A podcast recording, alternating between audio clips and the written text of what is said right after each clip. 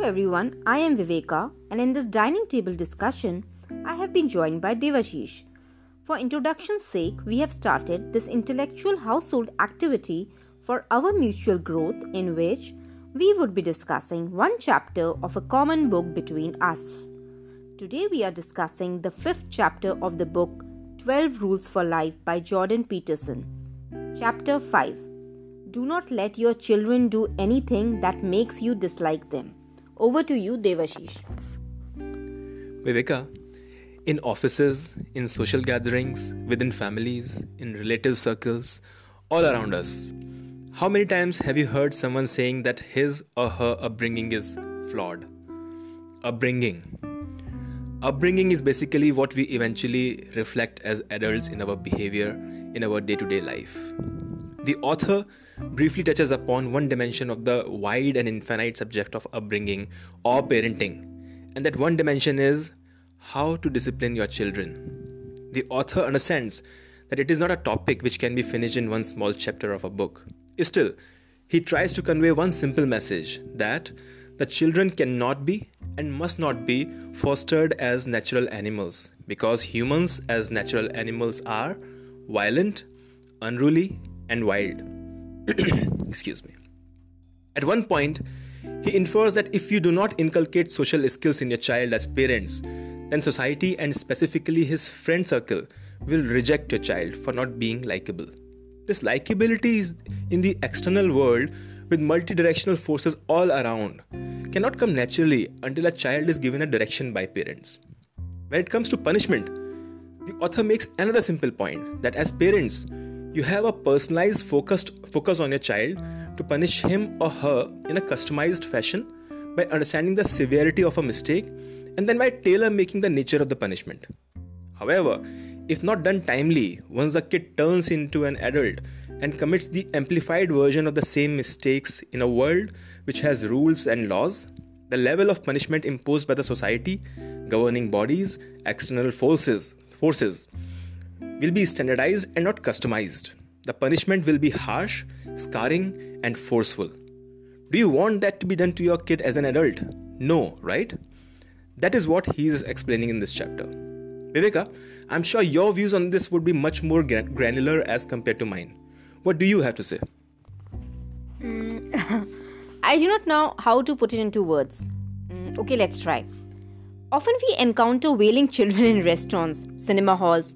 We clearly understand the embarrassment their parents feel and acknowledge our disgust for the child.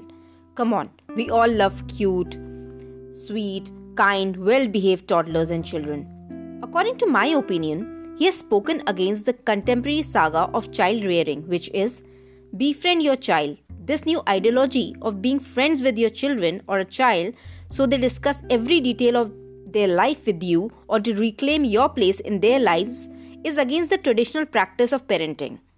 He explains this by saying it is the sole duty of parents to teach, discipline, and form a toddler into a friendly, social, and mature adult. He has directed his thoughts by giving personal examples from his and his friends' experience as parents. At one instance, he patiently controlled his nine months old son's tantrum of playing with food. At an another, he had put a difficult two year old neighbor's son to bed who would only sleep after watching some cartoon on TV. He, at one place, also reinforces the art of dealing with kids with the usage of punishment and reward. However, how much punishment and reward is the sole prerogative of the parent in a balanced way. I mean, I remember I was not really afraid by my mother initially, till she used her tactic of not talking to me, but a single glance by my father was enough to correct my behavior socially. It is case specific, but certainly helpful in forming the behavior of children who do not have an iota of an idea between good and evil, socially unacceptable and unacceptable. Children, if reared with care, affection, and discipline, become smarter, confident, and socially acceptable adults. Your child may have multiple friends, but only two parents. We should not blur the line between parents and friends because friends do not have the authority to correct the child's behavior. I think specifically now when technology is beating us all the time in terms of setting our priorities around our lifestyle, values, right and wrong, focus on health, family, and nature, we have to try to lay a strong foundation of humanity in the generations to come so that machines do not leave humans behind in this race to nothingness. And what a title of this chapter! If your children do something that you don't like, imagine what effect that did, that deed will have on the world outside your house, and what will be the reaction of such a deed. What will be their reaction of such a deed? I'm sorry. Do you want your ch- children to be at the receiving end of that reaction, or you want to fix the action at the very start? That is where the gist of the whole chapter is. Ladies and gentlemen, quite a th- thought provoking chapter, which may actually make you read more content online on the same subject as parents. Viveka and I shall present the next chapter of the book 12 Rules for Life by Jordan Peterson to you soon. The next chapter is Set Your House in Perfect Order Before You Criticize the World. I repeat, set your house in perfect order before you criticize the world.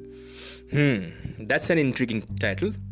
Wait for us till we come back to you with the next chapter. Till then, do take good care of yourself. Thank you.